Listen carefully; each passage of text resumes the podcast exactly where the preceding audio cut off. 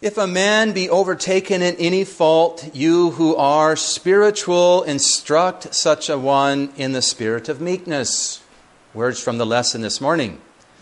When Jesus came nigh to the gate of the city, behold, a dead man was carried out. Words from the gospel. In the name of the Father, and of the Son, and of the Holy Ghost. Amen. Faults, burdens, reaping corruption young men dying, mothers weeping. A lot of failure here, a lot of suffering. Why all this failure? Why all this suffering? This age old question has rung down the ages and is still on the lips of men to this day. Is that not true? Sadly, many use it to mock God or as a reason to disregard Him and all His laws they use it to become atheists, or at least practical atheists, sometimes called agnosticism. If there is an all powerful God, they like to say ad nauseum.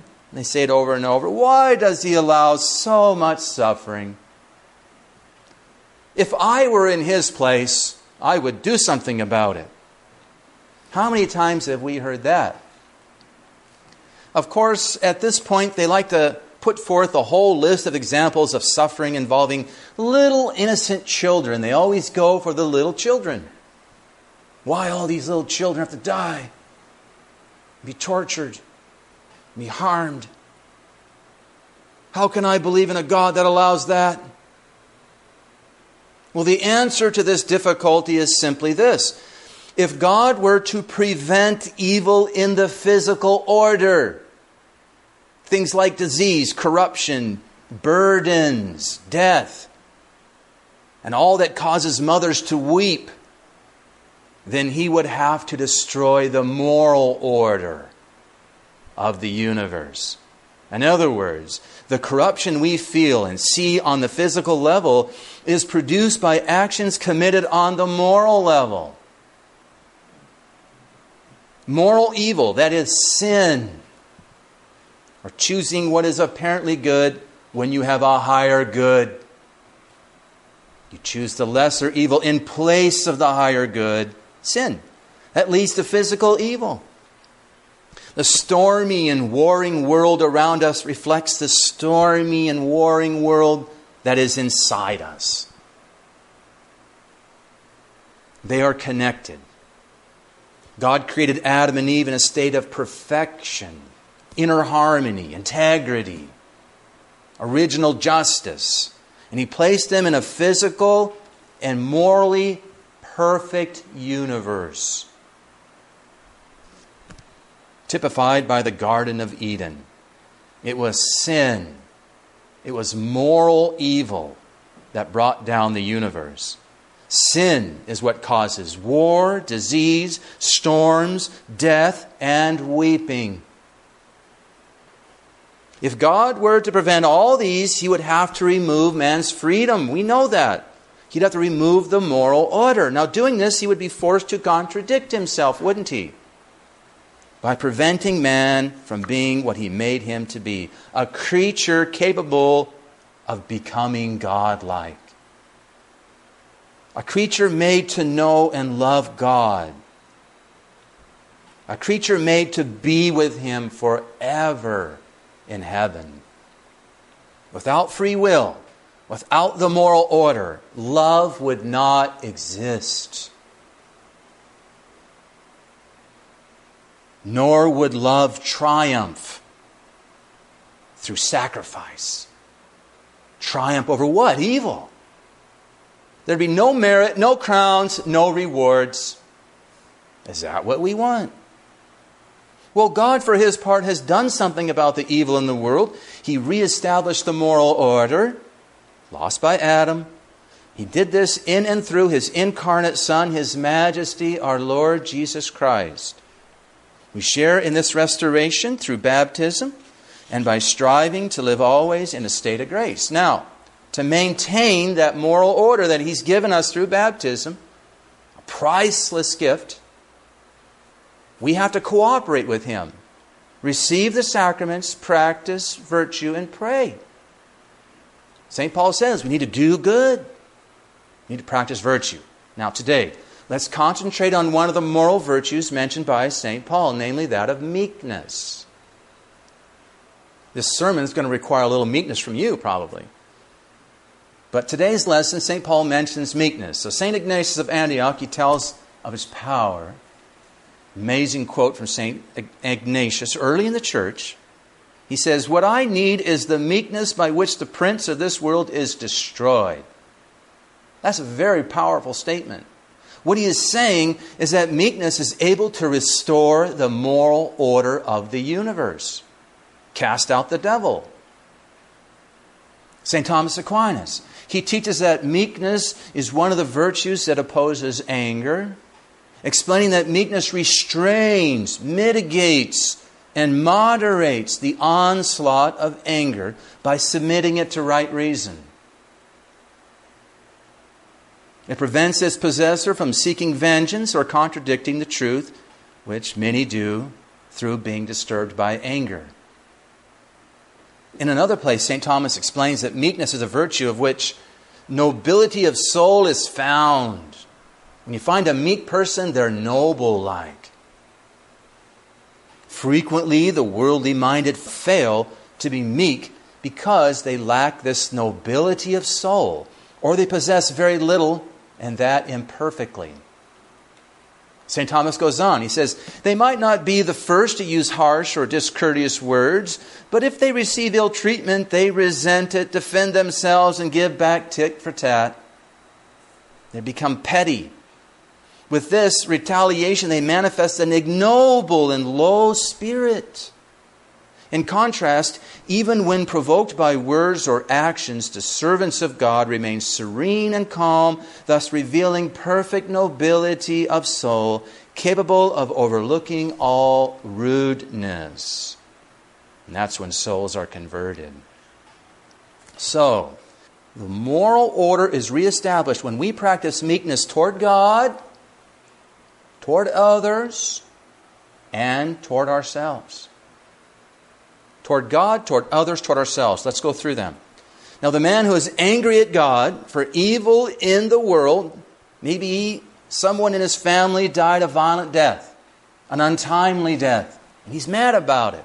And who's he going to get mad at but God? He needs meekness towards God. He must practice meekness towards God to overcome this. And this is best accomplished by meditating on the passion of our Lord Jesus Christ. In reflecting on the incarnate Son of God suffering so many outrages, the angry man learns that God has done something about it. He's done something about the physical and moral evil in the world. He became man, took up our human freedom, and he used it. He used it rightly. He obeyed even unto death. He did not take away suffering, but gave it meaning by turning it into an act of love. In the Passion, love triumphed.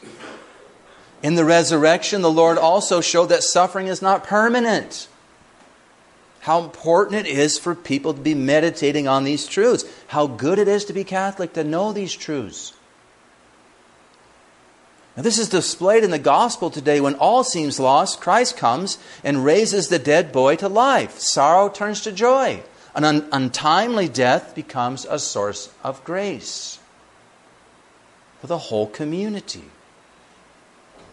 In meditating on the passion, the death, and the resurrection, the onslaught of anger toward God is submitted to right reason, is moderated, and is conquered. Meekness toward God. Okay. Meekness toward others is a precious virtue. It Goes a long way to restoring the moral order in the world. Now, St. Francis de Sales comes to our aid. He says, Meekness is that which is most visible and most agreeable in the practice of charity. It is what constitutes its charm. It appears in the gaze, the smile, the bearing, the speech it doubles the value of service rendered. It doubles the value of our actions, being meek about it. It protects the fruits of charity and zeal. It makes counsels and even reproaches acceptable. It makes counsels and even reproaches acceptable. Moses is said to be the meekest man who walked the face of the earth. Now recall, when Moses came down the mountain, right? Remember that? With the Ten Commandments? That's the first time he came down the mountain with the Ten Commandments. He found his people deeply mired in sin and disobedience before the golden calf. He grew hot with anger. He dropped the commandments, they broke. And in his righteous anger, he put to death 23,000 Israelites that day. He was mad. Righteous anger. He grew hot. Now, he went back up the mountain again. He meditated. He received the Ten Commandments again from the Lord. And this time, when he came down, he was the meekest man on earth. From that point on, when the stiff necked Israelites fell into some sin, he would go to the Ark of the Covenant he would prostrate himself before God and he would struggle with him to save souls. Solutions were always found and souls were saved. If any lives were taken, it was done by God Himself from that point on. So fire came and devoured some, snakes came along and bit others, the ground opened up and devoured others. But Moses never again took up the sword against any of the Israelites. That's amazing. Something to think about. The lesson here is obvious, isn't it? If we're struggling with somebody to the point of anger, the first thing we should do is go back up the mountain, especially at Mass and meditations on the Passion, Mount Calvary. We should pray to love these people and struggle with God for their souls, lest we struggle too much with them individually and lose them. Meekness gives our Lord and His Holy Mother, the Ark of the Covenant, room to work. Now, please bear with me as we present a somewhat lengthy but important example of our times. Consider the need for meekness in a priest hearing confessions. We've all heard many times about how priests of old have yelled at people in the confessional, such that penitents were turned off and never returned again. I'm sure you've heard that as many times as I have. Such stories have always saddened me greatly, but having heard confessions now for many years, I can honestly see why some of these priests spoke harshly at times. Now, please don't misunderstand me. I am not condoning the response of being harsh or rude or raising your voice at a penitent. But I have come to understand some of its sources, at least one of them. So, first, let's consider analogy. Chuck Yeager, he's the Air Force NASA pilot who broke the sound barrier. He grew up in the backwoods of West Virginia. One day, his brother took out his father's shotgun to play with, and he accidentally shot his sister, Doris Ann, and he killed her. All were very sorry and were very sad about the loss of their sister and their daughter. But after she was buried, Mr. Yeager took his sons out and showed him how to use a shotgun properly to prevent such things from happening again. Now consider for a moment what if this boy took out the gun next day and shot another sibling dead? What would we expect of Mr. Yeager then? Patience? Meekness? Calm?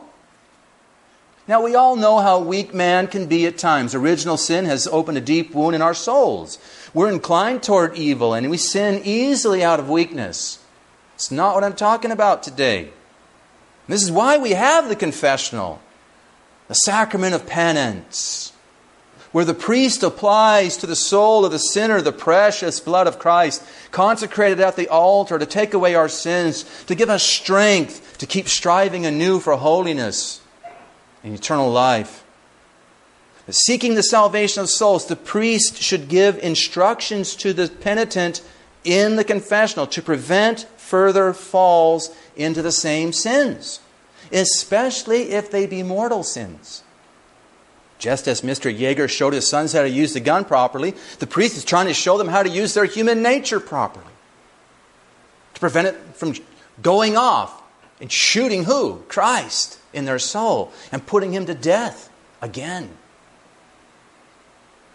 Furthermore, before the priest can grant absolution, that is, before he can pour out the precious blood of Christ on the penitent, he needs to have some assurance that the sinner is truly sorry for the sin and is willing to amend his life.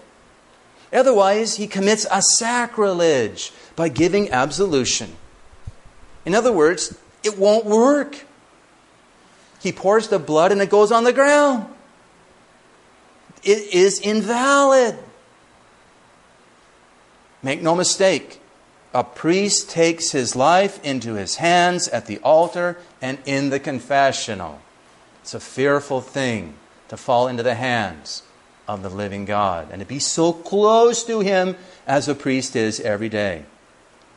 Now, but what happens when a penitent comes back over and over with the same willful sins? We're not talking about false or falls due to weakness, even mortal falls. I'm not talking about that. I'm talking about willful sins committed under the same circumstances without any real signs of amendment or true sorrow. This is worse than the Yeager boy taking out the shotgun and killing another sibling because we're talking about the death of our Lord, of Christ in the soul. Mortal sin puts Christ to death in our soul. We crucify him again.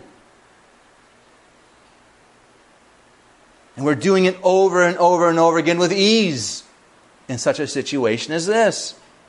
Amazingly, our King is so merciful, he is willing to forgive even such sins as these over and over again. If the penitent is truly sorry, is truly willing to amend his life.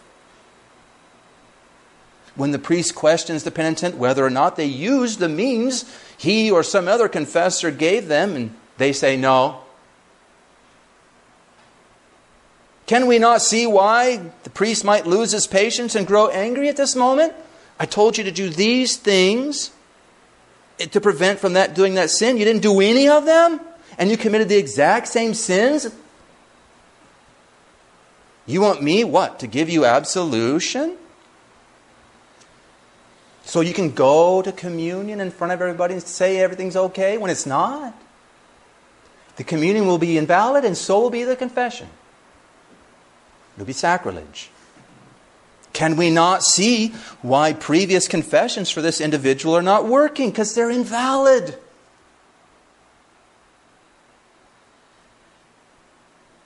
Of course, once again, the penitents expecting the priest to give them absolution, and if he does not, they will find a priest who will, and they will complain about that mean priest they met, and even go to bishops. St. Paul says, we need meekness. Oh, how we need meekness. St. Paul says, Instruct such a one in the spirit of meekness, considering thyself, lest thou be tempted.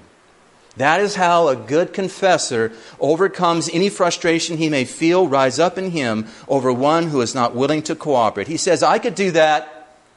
Yep, that's not beyond me. I could act like that. I could even do worse in similar circumstances, for I too am a sinner.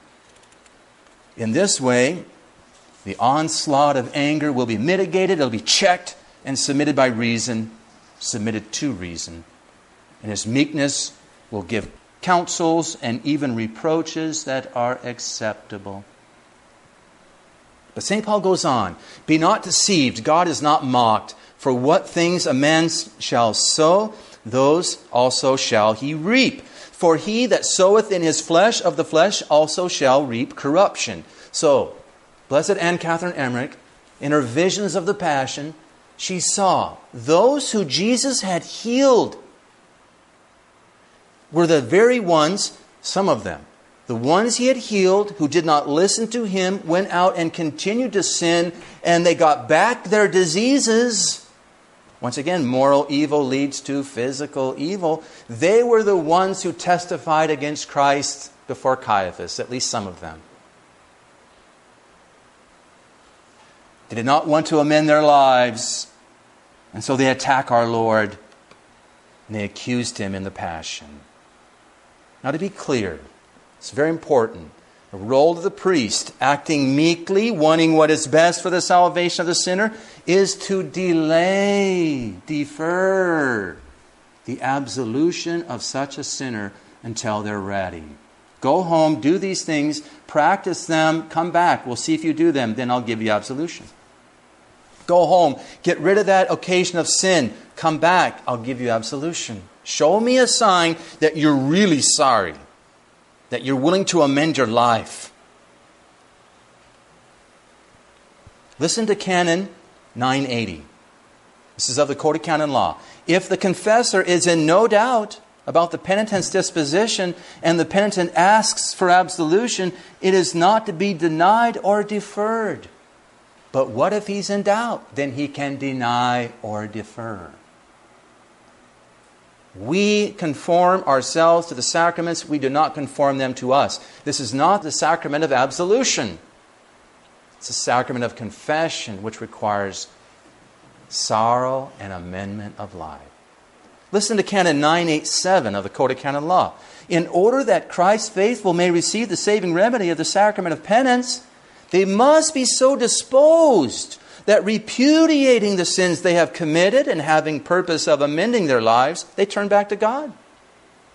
Sometimes you can ask a penitent, you say, uh, Do you think you're going to commit that sin again next week? Yeah. 1962 ritual, the one I follow, traditional, for traditional use of the sacrament of penance. This is what it says. This is from the church. The priest must take great pains, great pains, to decide in which instances absolution should be given, denied or deferred, lest he absolve such as are indisposed for this benefit. Persons, for example, who give no indication of contrition, who refuse to put an end to hatred and enmity, to make restitution when they're able, to give up an approximate occasion of sin, or in any way refuse to forsake their sins and amend their life. End quote. Ritual 1962. Listen to St. Alphonsus Liguori. He says, Of what use is it to receive absolution as often as you go to confession when you do not renounce all sin?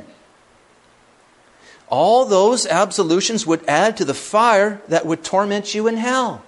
Now, once again, I'm not talking about, he's not talking about those weaknesses, those failures that we confess all the time, struggling to overcome. He's talking about deliberate, willful, mortal sins that I don't plan to overcome because I like them.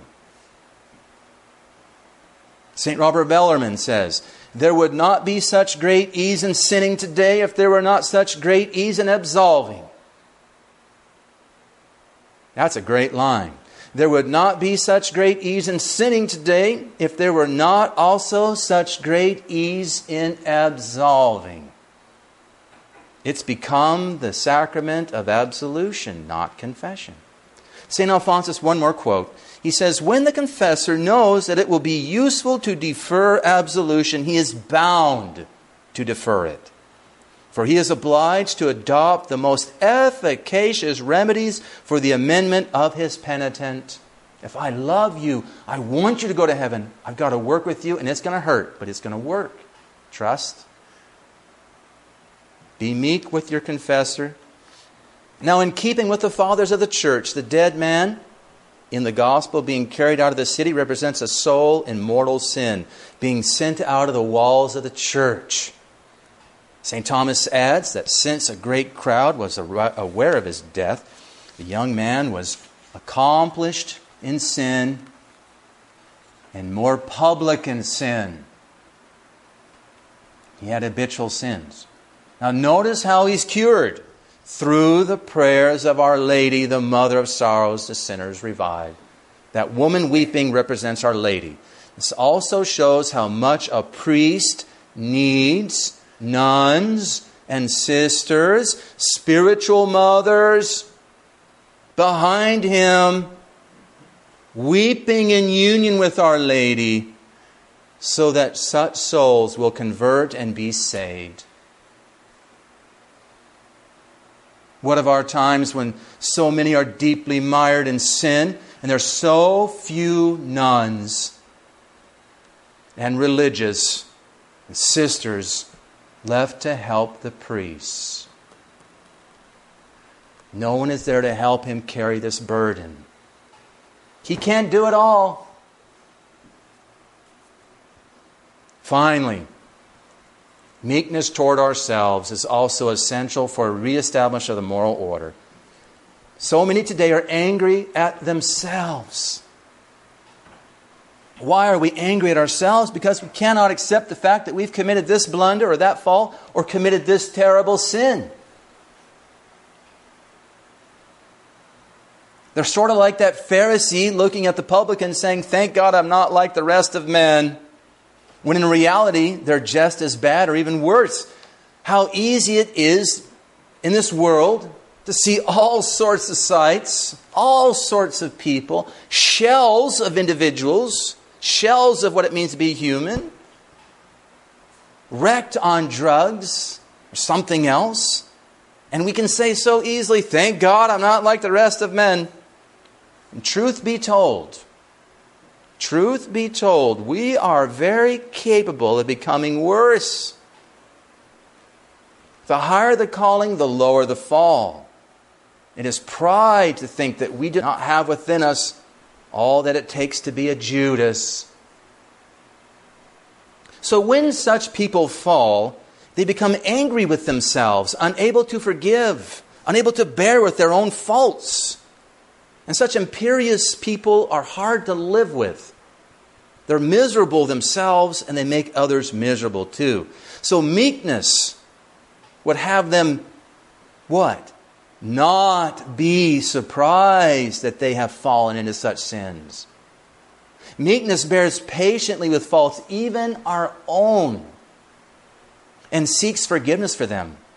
So meekness will check anger against ourselves how? By saying, I am surprised I did not do more evil. Even worse things, for I am very capable of much more. Ah, it is the good God who prevented me and saved me from such a fate. This, of course, leads the soul immediately to humble itself before God and man, seeking forgiveness and giving thanks that others have been so patient with their faults and their failings. If this meek and humble path is not followed, the imperious person will go on to commit greater sins, sins of pride and presumption, and sad to say, God forbid, even final impenitence because they refuse to admit that they have committed such sins. It's happened before. Read St. Alphonsus and he'll give you some stories. Now, to overcome then all physical evils that confront us at this time, things that incite anger in our fallen nature, in order to reestablish the moral order lost by Adam, to reap everlasting life spoken of by St. Paul, we must submit ourselves to the spiritual life Christ our King offers to us in and through the sacraments and strive to practice the virtue of meekness toward God, toward others, and toward ourselves. And oh, how meditating on the Passion greatly aids this virtue. O oh, Jesus, meek and humble of heart, make our hearts like unto thine. In the name of the Father, and of the Son, and of the Holy Ghost. Amen.